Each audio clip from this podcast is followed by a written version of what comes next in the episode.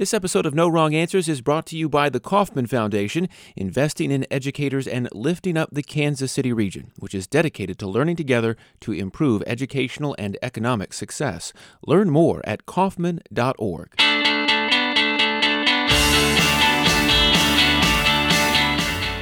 America's students are getting more diverse. The teaching force is going the opposite direction.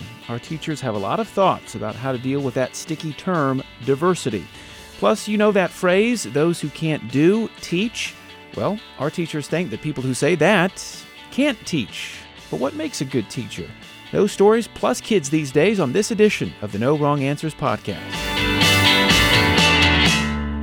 Welcome to No Wrong Answers, the weekly podcast that gives you a teacherly take on the world. I'm your host, Kyle Palmer. I used to be in the classroom as an English teacher. Now I'm behind the mic as a radio journalist, and I'm joined, as always, by a group of hardworking teachers who have a lot on their minds and are ready to talk. So let's introduce them. Rebecca McIntosh, what do you teach? I teach students at an alternative school just outside Kansas City. David Persley, what do you teach? High school math and computer science. And once again, we have a new teacher joining us from Chicago. Last week, you might remember it was Kara Trojan. This week, it's Lynn Osborne Simmons. Lynn from Chicago, thanks for joining us on No Wrong Answers. And what do you teach?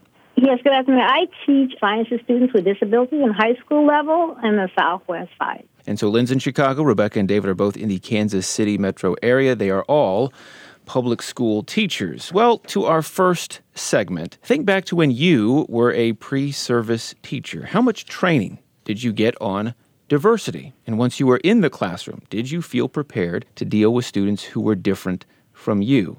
The answers to these questions, writ large, are increasingly urgent in America today. Students are getting more diverse. The U.S. Census Bureau says the percentage of non white people living in this country has been and will continue to steadily go up. By 2060, it's projected that the proportion of whites and non whites will essentially be 50 50. At the same time, the teaching force today remains stubbornly homogenous. Nearly 80% of teachers are white women. In fact, the teaching force has been getting whiter, though slightly less female over the past three decades. Something's got to give. There's a growing body of research that shows a teacher's race or gender has impacts on student achievement. Having a teacher of the same race or gender often helps students perform better. Conversely, not having a teacher that looks like them can set back student achievement. The New York Times Upshot blog had a great piece recently summarizing that research. We've actually kind of talked about those things before the effects of, uh, of teacher uh, race on, on student achievement. Um, so I do want to talk about that a little bit, but I also want to get more into something else, what can be done about that, knowing, at least for now, that the vast majority of teachers uh, today are and will remain white women. But first, I do want to ask our teachers here today, Rebecca, David, and Lynn, about times or stories in class uh, where your race or gender mattered for a student or a group of students, either because you were like them or weren't like them. How have you seen this dynamic play out uh, with you in your classes? I'm African American, but my students don't believe that I am because um, they say I don't talk like I'm black they say, uh, you have an accent, uh, you're from Jamaica, and I also speak Spanish. So a lot of them think I'm Puerto Rican or Cuban.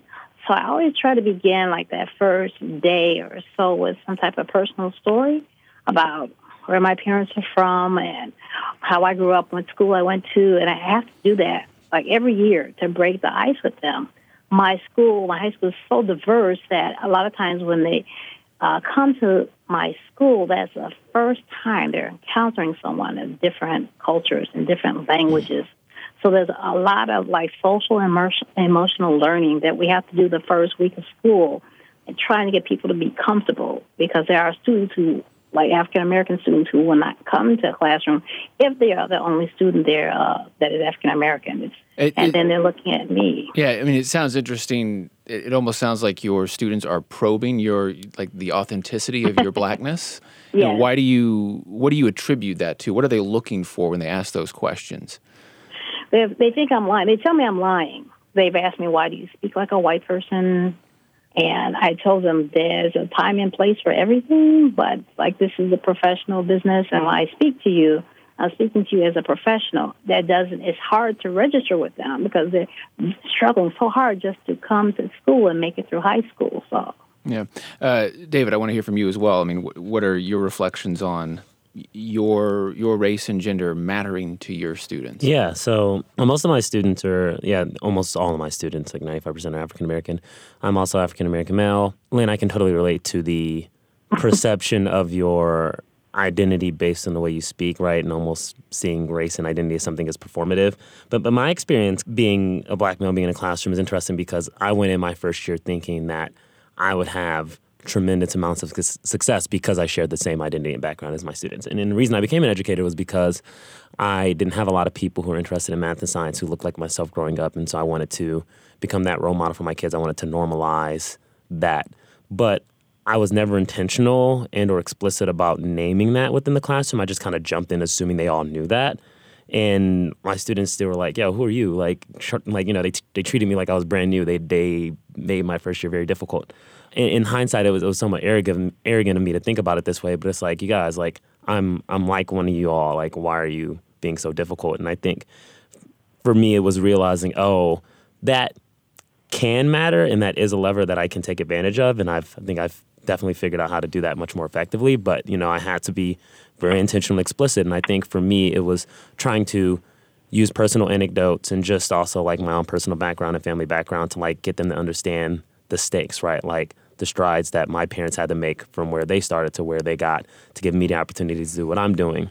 But also my experiences as like a college student and the struggles I faced going to a predominantly white in- institution, feeling as though I was like at the top of my class amongst my own high school, but then getting to college and then realizing that I was like still way out of my pay grade and like getting them to understand like, yo, we don't have time for this. Like I can tell you from experience, there are a lot of people, unfortunately, who are out there who are going to not – want to see the best in you, right? And it's interesting, again, from your perspective, right, dealing with your students, like it almost seems like they may have internalized that in the way that's like when they see someone who is on the other side of things, they're like, wait, what's up? Something's up. What's the catch? Uh, for Lynn and David, do you do you feel uh, being black teachers that you you have impacts? Have you have you seen the impact on that you've had on your black students? I, I asked because I, I, point out something that was a paper published last year. Um, by the Institute of Labor Economics. had a, a pretty interesting conclusion. One of the headline conclusions from it was when black children had a black teacher just once between third and fifth grades, and I know you guys teach high school, but if they had a black teacher just once between third and fifth grades, they, they were significantly less likely to later drop out of high school, and uh, both were uh, more likely to attend college as well. So long lasting effects just by having one. Even thinking back to when you were students, why would that be the case? Why is that the effect? I, I didn't come up through the public school system. My mom always insisted that I go to like these private Catholic schools, and they were not. Very rarely were there uh, people of color in those days teaching. But the teachers I had really warmly embraced me. In fact, like my fourth grade teacher made it a point to, she knew I wouldn't talk much, so she made a point to introduce me to uh, Gwendolyn Brooks because she knew I liked poetry, and that made me come out of my shell. And even in high school, I didn't have many African American uh, teachers, so I, I was not. Even though when I was young, I wanted to be a teacher. By the time I got out of high school, I was really unsure what it was until I started subbing some years later. Hmm. David. Um, yeah, I so I I am kind of on the other end of things that go to public schools my entire life, and I had exceptional teachers of all of all races. My school was. Um, I would say did have a much higher percentage of African American teachers than usual, especially my high school. And I think that had a big impact on me because I, I definitely remember seeing myself in my teachers, but as an educator now, I can also see how I think the other thing was that they helped me to higher expectations because I think they saw me and themselves too. What was interesting between my past teachers and, and what I see myself doing now in the classroom is that a lot of our teachers, especially African American teachers, tried to model what I think like professional behavior is, right? And so there is this like, you know, you have to speak and engage and be a certain way, but I think it's important to like break down that wall and be like, this is a tool to navigate professional spaces, but I'm really big into the idea of disruption and changing that narrative. And so, what I try to find myself doing sometimes is having moments where, like, when I do communicate with students, I do it in a way that is, you know, like, quote unquote, less professional, right? Whether it be in speaking in terms of slang or talking with students in a certain way, right? Whether it's validating or affirming them. And it's being like, I understand, I can connect, I can relate to you, and really trying to get you to feel comfortable. And I think that's really important too. I think one of the things educators can do better in general. Uh, well, this conversation is a good segue into the the next part of the conversation that I wanted to have, which was the fact that we have a increasingly diversifying student body, but at the same time, the teaching force overall is still very much mostly white, mostly female, nearly 80%. And that situation is not going to change anytime soon. I mean, we might be putting more people into the pipeline. We might be trying to diversify the teach for, teaching force, but in reality, uh, at least for the foreseeable future, that, that dichotomy is going to remain the same. So what do we do about it? And so I, wonder, I wanted to ask all three of you, did you feel prepared going into the teaching job that you had first, did you feel prepared to deal with, I guess, what I would call, for lack of a better term, diversity issues, dealing with students who uh, were different from you, had different experiences from you, looked different from you? I would just say one of my first uh, teaching experience was on the west side, and people told me if I made it there, I could make it anywhere, and I wasn't sure what they were saying. But even getting off the bus and walking one block to the school, they told me my life was like at risk because it was such a war zone and it was between like their uh, Puerto Rican kids and African American kids. Even though they may have been born and growing up on the same block, there was like a war going on between them. Lynn, I find it interesting that you were, you know, going into your first job you were being told that you were going into a war zone, like you were being given this very kind of negative, kind of uh, deficit-based view, view of the community and school where you were going to be going into. And I, and I, and I have to say, I mean, I think probably a lot of teachers probably have that experience, um, and I wonder how that affected your mindsets going walking into that school and walking into those classrooms for the first time. Well, it was interesting because they told me that after I was working there, and they said, "Please don't walk down this block." because that's where most of the shootings are going to happen, and they happen in broad daylight. So that was not a lot of gang activities, even in the elementary school, but mostly in the middle school that was adjoining the building. A lot of gang activities, uh, like kids were getting shot, like right within like two block radius of the school all the time, and this was this was their normal life, and that was not my normal life growing up. We weren't rich. We weren't even, I think, middle class, but we were all. I never felt unsafe walking to and from school, so that was a very unique experience for me. But I just, my thing was like, kids are kids, and what can I do within the locus of my control to make them feel safe? Uh, Rebecca, you are the uh, representative white woman on on the panel today. um, I do want to um, uh, I, I want to ask you about your pre-service training as a white woman, and I'm going to quote someone. Uh, Jennifer Rich is an education professor at uh, Rowan University in New Jersey. She wrote an opinion piece recently for Edweek. I do want to quote it at length. Um, she says, on average, her classes of roughly 25 student teachers Generally, at least 20 of them are white women. That kind of um, is to form in terms of what we know about the general teaching population. But here's what she says about her students, and I'll quote here My students are good people. Many of them grew up working class or, the, or are the first in their families to go to college. They want to teach because they love children and they want to help them learn. Often, though, the idea that they will teach children who are different from them, who have had different experiences and face different challenges, simply does not register. They define themselves as normal because they are white and Christian. They love to claim colorblindness as if this is the right answer. End quote. Rich goes on to say that she often tries to challenge um, a lot of these assumptions and force her teacher trainees into uncomfortable but um, ultimately productive conversations about race and privilege. All that by way of saying, asking you, Rebecca, as a white woman, what were your experiences being trained on diversity as a pre-service teacher, and did you feel prepared to deal with it once you got into the classroom? I'm not sure if this is coming at me as the white woman or as the old woman, but as the old woman. Thank you, Lynn. I will say um, it did not it did not figure into my pre-service work 30 years ago. Mercy. My training happened in the the bluest of the bluegrass state, and we didn't have diversity to talk about. And I had to be very intentional about that when I changed geography, when I changed location. And I feel very positive about what's happening now in pre service because your description um, from your quote is absolutely accurate. We have these, these classes of new teachers coming through um, and we are adding this training in because it is absolutely critical. This cultural competency, the the we have to be aware of our biases, implicit and explicit, and because that is what so, our job is now. So how did so you? I think it's changing. You said you didn't get it. None at all. But you you seem to indicate that you have been trying to uh, educate yourself and catch up during your career. If that's the right way to put it. I've been fortunate to be in districts that have made that a priority where clearly what we were doing, delivering instruction, was not working, and we had to change the way we were delivering that instruction. So give And me a, so give me an example of what that might look like. Talking to teachers about uh, race or diversity issues, or trying to train them. Well, at the very basic level, we have to learn to recognize our own implicit and Yeah, explicit yeah. biases. We have to be able to I was gonna talk say as, identity as development. adults. Yeah, you have to be able to look at your colleagues on staff and call them out and call yourself out on language or affirmations or hostilities that you're doing in your classroom that you're not even aware of. Yeah, David, it seemed like you wanted to say something. Yeah, I, me. I no, I Yeah. got you. Uh, we are past the elephant in the room point where any school district understands the need for diversity training. I think there's a lot of efforts to push forward. I definitely have concerns about those, and so to your point, right, to kind of validate your point, but also put in the question to some extent between when you received your pre-service training and when I received mine, there was attempts to navigate like diversity training. I felt like it was done poorly. Um, and I feel like my diversity you. training for me, Yeah. for me, and for a good amount of my my peers, eh, we would agree, especially people of color, because I think you know there was.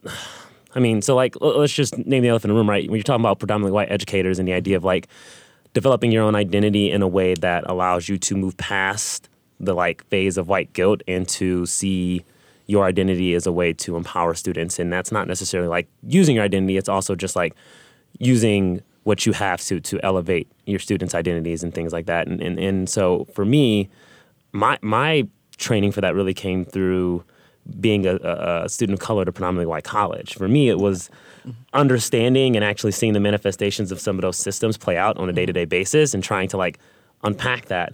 But then when I went to my classroom, I realized like the way I would unpack those conversations with some of my white peers is a lot different than the way I unpack it with my students. So I had to kind of mm-hmm. go through this mm-hmm. entirely new cycle of like understanding what how I'm presenting myself, how I'm engaging with students, how I'm trying to open their eyes to these topics. But I mean, there's like layers to that that that training and development. The first is like understand your identity, right? Understand like the social identity construct, right? Whether it be with regards to gender, race, socioeconomic status, understanding how every unique individual is a composition of those different things.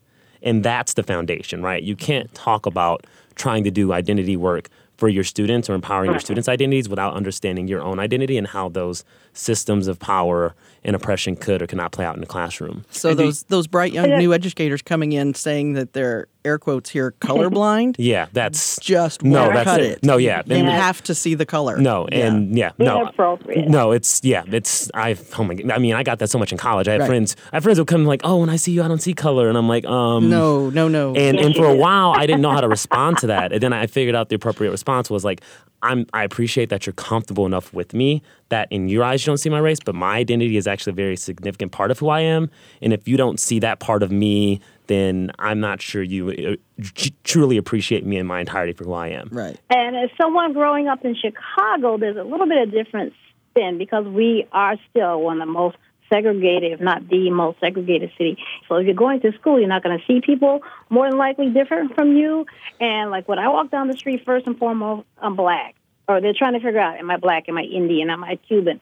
But um, there's still a lot of pushback as far as like the training uh, in the schools and with the principals. So, I mean, we, uh, had like a diversity team that really pushed this with uh, our central office, and there's like now training for principals about implicit bias because the way we grew up and in Chicago, all this racial tension.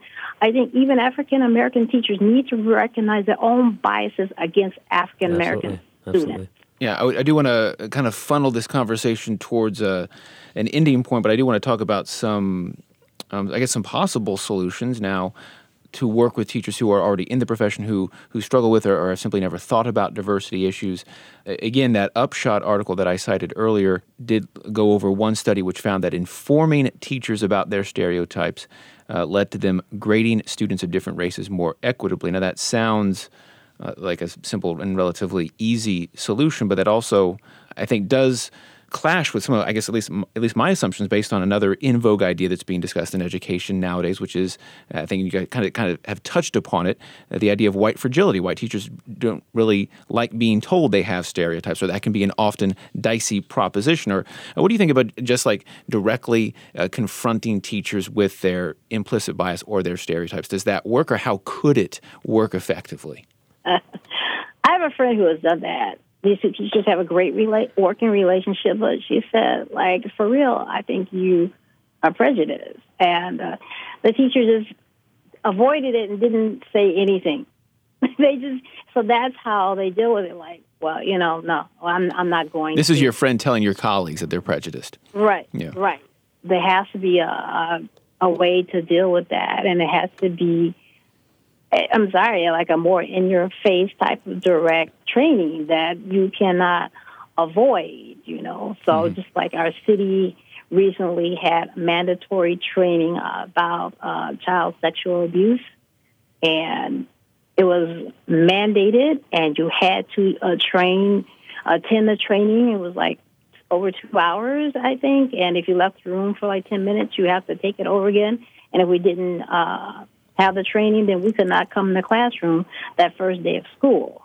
So that is important. Why is not this type of diversity training, why is that not have the same type of significance? Uh, Rebecca and David, I mean, based on what you've said, you, you both sound, and Lynn does too, but you both you all sound like you have thought about this a lot in your own lives, your own biases, and and what you bring into the classroom. How does that get expanded to more teachers? That mindset, I think if it, it, has to be. I think it has to be really intentional. Yeah. I think when David said put call the elephant in the room, the elephant in the room. I think you have to be intentional. You have to sit as a co- as a faculty and look at the data. What are our scores? What are our attendance numbers? Who are we calling on in class? Who are the students that are getting tracked to discipline? Who are the students mm-hmm. that are getting tracked for extra resources?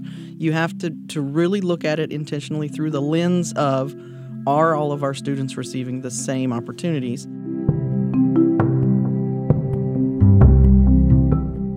Our podcast today is sponsored by the Kauffman Foundation, learning together with families, educators, entrepreneurs, and innovators to develop quality education that prepares all of Kansas City students for the future of learning and work. Join the conversation by visiting Kauffman.org or on Twitter at KauffmanFDN.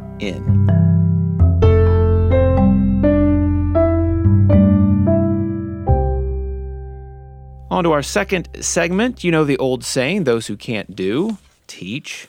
Well, maybe the reverse is a more accurate statement. Accomplished, naturally gifted doers are often very bad teachers. Einstein is a famous example. The Nobel Prize winning physicist was apparently a terrible college professor. He consistently had trouble getting students to enroll in his courses. He got numerous scathing performance reviews at various stops along his career. One biographer put it this way Einstein was never an inspired teacher, and his lectures tended to be regarded as disorganized. Adam Grant, an organizational psychologist, relates Einstein's story in a recent opinion piece for the New York Times with the headline Those Who Can Do Can't Teach. Our listeners and teachers everywhere thinking, eh, we told you so. Grant's argument uh, Grant's argument is applied more to college professors than K-12 teachers. We should say before we get into this, but still, some of his points I found interesting and also applicable to elementary and secondary teachers. Uh, so I wanted to to pick our teachers' brains. Uh, Grant says when searching for great teachers, look for three things. How long a teacher has been teaching or focusing on their subject, how difficult it was for them to master their material, and how good they are at communicating. Let's go with this first one how long a teacher has been teaching. Paradoxically, he suggests that teachers who have come to their subject more recently, that is, are less experienced, may be better because they're looking at it with fresh eyes. And as Grant points out, have more recent experiences with what it was like to be a learner for that material. So, not necessarily years in classroom, but years on a particular subject or a particular thing that you are teaching. For our teachers, what do you think? Do you come with fresh eyes to your job every year or something that you're teaching? Don't laugh because you do. And I'm going to play the old card again, and I challenge you all to agree with me. But yes, it's this strange paradox of our profession that you do start every year Yeah. with the this year I'm going to get it better at it. I'm going to get it right. Well, Rebecca, Even- I, I thought ju- teachers just went away for the summer and then came back and dusted off their old lesson plans. No, You make me no. sad. You make me sad, Mr. Palmer. You make me sad. Um, oh my gosh. Lynn, Lynn, your thoughts on, on being a, a learning I'm teacher? laughing. I don't want to talk about the time when I went to school, but the time I started teaching until now, these young people are completely different. What you had like five years ago does not even work for today. Right. So you're even like thinking about not even just the material you're teaching, but the the types of of students y- Yeah. you're teaching. Grant's second point, how difficult it is for teachers to master their material, is often a sign of how good a teacher will be. Again, Grant presents a paradox of sorts. He says you don't want a teacher who finds their subject easy, you want a teacher, or coach even, who found what they're teaching to be hard at first, at least. Because if you find something hard, then you have to think more about how to do it and improve at it. And this, Grant says, makes for good teaching because you, as the teacher, have considered and pondered about process and experienced roadblocks and hiccups and know when other learners are likely to stumble. Um, I want to d- direct this point to to David because you actually come from a field you are very much into computer science and, and math, mm-hmm. very kind of like uh, I think oftentimes seen as, as, as practical skills. Um, yeah. I think you had the opportunity to, to go into the tech field after you graduated college, but you went into teaching. Um, do you buy this argument that, the Grant is making here? That uh, yeah, um, yes and no. Um, classic.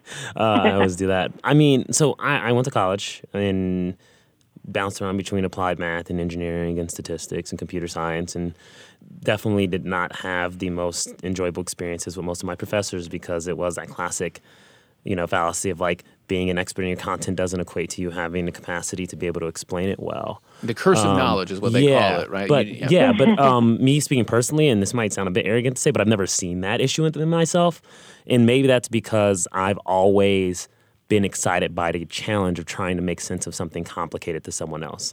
I was tutoring peers in high school. I started teaching kids elementary school math in, in high school. I, I hadn't thought about those things for a while, but I've always operated in a way that's I think given me the ability to empathize and to think through what other people may not have. Are you going to meet students where they are? And if you can't do that, it doesn't matter what subject you're teaching or how you go about doing it. You're going to find some challenge with a student, and if that's not the mindset you're coming at it from, you are going to find yourself coming off the wrong way, whether it be through condescending or giving up on them, and it's just going to create a, a negative environment in your classroom. Re- Rebecca, which you, is an excellent segue to what I suspect Kyle's going to say about Dr. Grant's next point about communication. Yeah. But now, having listened to Lynn talk and listened to David be really eloquent right there, I'm prepared to throw out Dr. Grant's premise in that the the teaching that we do mm-hmm. is not outcome driven in that it's not deliver this product and then get to the end. It's it's more it's more global than that. It's yeah. it's managing that group yes. mm-hmm. and that Absolutely. Socratic piece of teaching our students to be thinkers. They're not yes. I mean, we know that the students we have now aren't going to need facts and figures like we sometimes teach. teach. They're going to need to learn to explore and investigate and collaborate and be creative and find answers and that's a very different thing than learning about commas in the periodic table and things that are more discrete. Uh, well, the last point is about communication. It may go more without saying. I think that teachers need to be good communicators. That was Grant's point. Um, you need to be able to talk. Nobody here has that problem, I don't think. Um, um, but it's not. it's not just. Yeah, uh, it's, not, it's not just. It, but it's not just being like easy in front of an audience, though. It's more also just about. I think getting to your point, Rebecca, being able to explain something clearly and with precision and accuracy. Is that is that a learned trait as a teacher, or do teachers kind of have to have kind of a baseline ability to be able to do that to be successful going in, or can you learn to be more to communicate with more clarity? Uh, I, I, you know, uh, I really think there's something. It's an ongoing process, uh, communication, because especially like not only that uh, students are different than when you might first start teaching, but teachers are different. Mm-hmm. You know, you know that come from more. They are more diverse sometimes, and then or different from you. Like there are like more like white teachers, and it's they might not be able to understand or relate to things I'm talking about. So it's like it just looking at like uh, myself who's been in the profession for some time, and you're thinking about like you come to work every day, you spend so much time with these people. You spend more time during the week with you know the staff and students than you do with your own family. I mean that goes without a doubt. So you're thinking like I want this to be a very harmonious environment, and how can I make that happen? How can I communicate to them in a positive way. And even when the kid's like swearing at you or whatever, you think like he's a kid. That's the way I really push myself to think. Sometimes I'm mad at like, could you step outside my door for a second?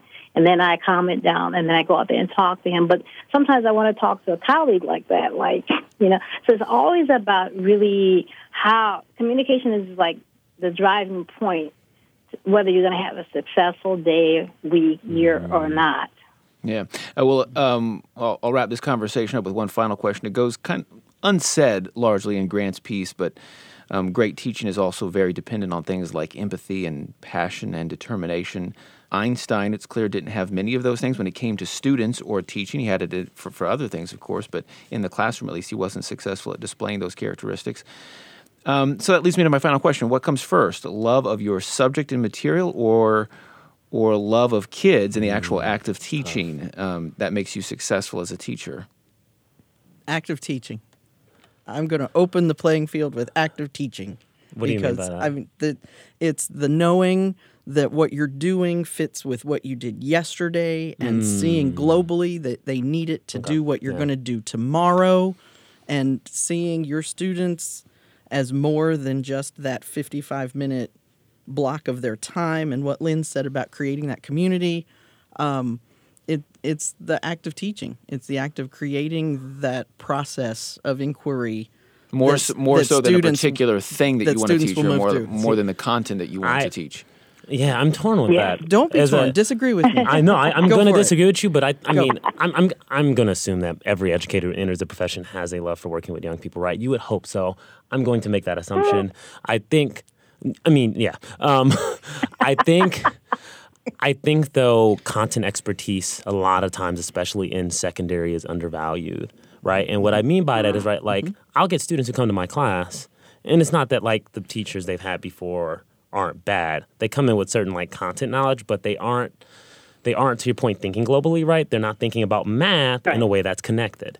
Right? They see concepts right. and objectives in isolation, right? And we can make an, an, an analogies between that approach to learning math to all kinds of different subjects, right? And it's about making things interconnected, integrated to your point. So I'm agreeing to you to that extent, but I think to actually do that effectively in a subject like math, you need that content expertise. For me, it's like I will observe my peers teach, and I'm like, mm, I see you're teaching this kind of as a shortcut to make sure they understand this, but is this actually going to set them up for success later on? In a lot of cases, the answer is no.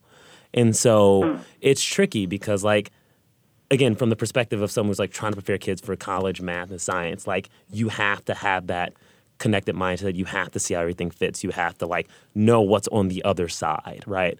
Like, and so I think the other thing with that too, and a lot of teachers don't think about this, and this is something that um, worked well for me, but especially when I was struggling as a first year educator, the lever for me to compensate for poor classroom management was strong pedagogy. It was like I'm going to make these lessons so rigorous and engaging that like if you don't engage for a split second, you're going to lose out.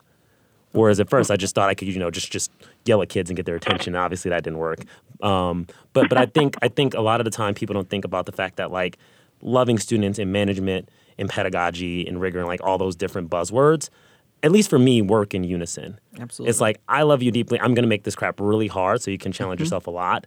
And I'm gonna make sure that it's connected to what you need to get to. Like for me, all those things are one and the same, you know. Um, and and so that's just I don't know. It's a hard question for me to answer, but I think a lot of people see those things separately. But for me, they I've gotten to a point in my in my work where they aren't. Yeah, Lynn. Final thoughts? Yeah, I, I agree. I mean, first and foremost, you, are saying you gotta wanna. You have to want to teach because you're gonna make your life miserable if you don't. yep. Second of all, uh, to me, science is not about teaching like formulas or mm-hmm. uh, equipment and things like that. It's a thought process. So if you can I think if you like Rebecca talked about thinking globally, if you can teach a student a thought process, how to think and how to process information, they'll do well whatever they do. Well, before we go to kids these days, let's tell you about some other education stories that caught our eye recently. It's time for the headlines.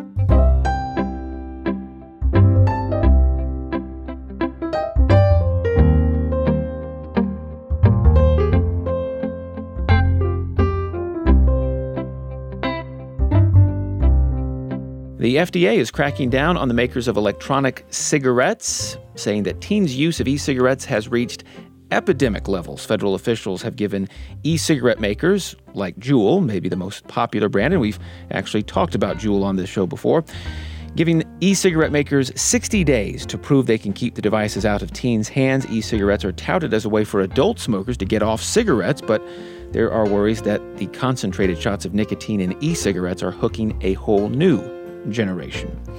Yep. Betsy DeVos is back in the spotlight. Sort of. Oh, this is yay. tr- this is true. You're gonna like this, Rebecca. I'm excited. a Tony Award-winning Broadway producer this month at a theater in Washington D.C. is staging a dramatic reading of excerpts that's of DeVos's infamous confirmation hearings. Rebecca's already buying tickets. You remember Grizzly Bears? Those hearings. The bear. The Bears. the producer, her name is Fran Kirmser, uh, is doing dramatic reinterpretations of a number of recent congressional hearings. So the DeVos treatment is not the only one, but um, she says, stripped of punditry and commentary, she hopes her productions can give audiences an insight into the political process. that would be so terribly You're- painful, but yet I don't think I could miss it. You're lining up. You're I- lining up for I, it, Rebecca. I can I see. would almost Ready. have to go just to relive the nightmare, but I that maybe she just go to YouTube. Just go to YouTube at this Maybe point. Maybe puppets or music or something. Uh, and finally, and this is not a Sacha Baron Cohen spoof, an Israeli military supply company wants to market its bulletproof backpack to American students. Masada ah. Armor has ramped up production to 500 backpacks a month since the mass shooting in Parkland, Florida in February. The backpack looks like a normal ah. backpack, but can convert into a chest protecting bulletproof vest that its makers say can withstand bullets shot from high velocity rifles like AK 47s and AR 15s. That's shocking. What's more shocking, price tag $700. Does But it they- light up or have a ah. cartoon character on it? I just this is crazy. Kids Those- don't walk around with their That's, backpacks that's on. nuts. This is Because crazy. the kids I who need actually them want can to out walk around. afford Yeah. them. those Yeah. those, this is insane, though. Those This is- are the headlines. This is not the solution. Those are the Insane. headlines. Goodness well, gracious. Coming up, kids these days. But first, this episode of No Wrong Answers is sponsored by the Kauffman Foundation. No Wrong Answers retains total editorial control. What our teachers say are their personal opinions, which may not reflect the official policies of the schools and districts they work for. Like us at Facebook, follow us on Twitter. Just search for the No Wrong Answers podcast by Fountain City Frequency. Find us at Apple Podcasts or wherever you get your podcasts. And once you do, subscribe and leave us a review. It helps. There are no other podcasts like ours giving you a teacherly take on the world. If you've enjoyed the conversation you've heard today, subscribe, leave us a review, and keep the conversation going. Now, kids these days, Rebecca, what are your kids into? I know that we're just here in mid September, but it is never too early for me to be angry that the Halloween pop up stores are open around town. This is like this is Rebecca. This is Rebecca's kids these days. Every every September. So funny. they are the stores are wild. open and the candy and the accessories and the Halloween is already infiltrating my classroom and the sugar is already infiltrating it's your classroom. Is what you're too saying. Early. I am I am the Halloween Scrooge.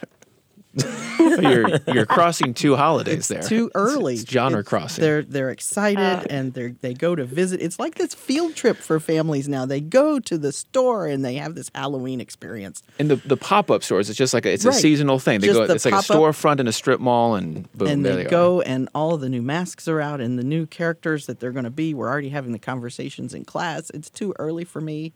They should like pumpkin spice or something instead. are. We'll save the costume kids these days for October. I'll, I'll have yeah. one. Believe me, All right, I'll have one. all right, David. What are your kids into? Oh man, I really don't have anything good. Um, I guess what Eminem came out with a new album a, a couple weeks ago, and he called out a lot of other rappers, and a lot of other rappers are like rebuttaling him, and now it's kind of got into a pissing match of sorts between him and a lot of other different rappers. So I don't know, there's a level of hostility within hip hop that hasn't been there in quite some while. And a No, leave my it to Eminem. nope, right? What he does. yeah. no, so uh, a lot of my students have been buzzing about that. I'm like, oh, you heard this diss track? You heard this diss track? And I'll go listen to it. I'm like, huh, yeah, that's pretty mean. so, Well, I mean, he has certainly gotten in trouble too for. Um, I mean, he was always like this, but I mean, I think now even more so. It's it's more, I think, less acceptable. I mean, oh, he absolutely. uses a lot of yeah. a lot of homophobic Phob- language. Yeah. Yep. yep. yeah. Uh, Lynn, what are your kids in Chicago into? Well, you know what? I I don't know if this is recent, but like there's some type of app or something where they can like make their own videos. So there's some of my students at the end of last year really, really so into that uh, because uh, I had like a third period free, and so the ones that a lot of students that had lunch would come in and hang out in my room while I graded papers or get help, get tutoring or whatever. But some of them are like trying; they're so caught up in making these videos, like, and they see my girls doing their hair and they gotta fix their tie their shirt up so they can do this video. And you know i was like what? And sometimes when i go in the bathroom these girls are in there making their video because they have their the little thing on the back of their phone they can prop it. So they're in there dancing and music playing and doing i said go to class. For real Uh, would So- this be would this be Snapchat or would it be something? Is it Snapchat that they're doing? I mean, who knows at this point? But there's It's, probably it's, a, five or six an app different. where they can make their own video and then they post it to like Instagram. And No. Did you see my video? Yeah. I say Snapchat. There's probably been five or six iterations of Snapchat that have come out in the Surprisingly, last. Snapchat still kind of got it, Yeah. like holding it down. I Yeah. definitely thought they would have fizzled out at this point, but the, the, the, the young kids still love it. Well, that's what kids are into. Thanks to our teachers this week Rebecca McIntosh, David Pursley, Lynn Osborne Simmons in Chicago. Thanks for joining us. Thanks as always to Matt Hodapp, who produces the podcast. Thank you to KCUR 89.3 Kansas City Public Radio, where we tape. And remember, kids, be nice to your teachers.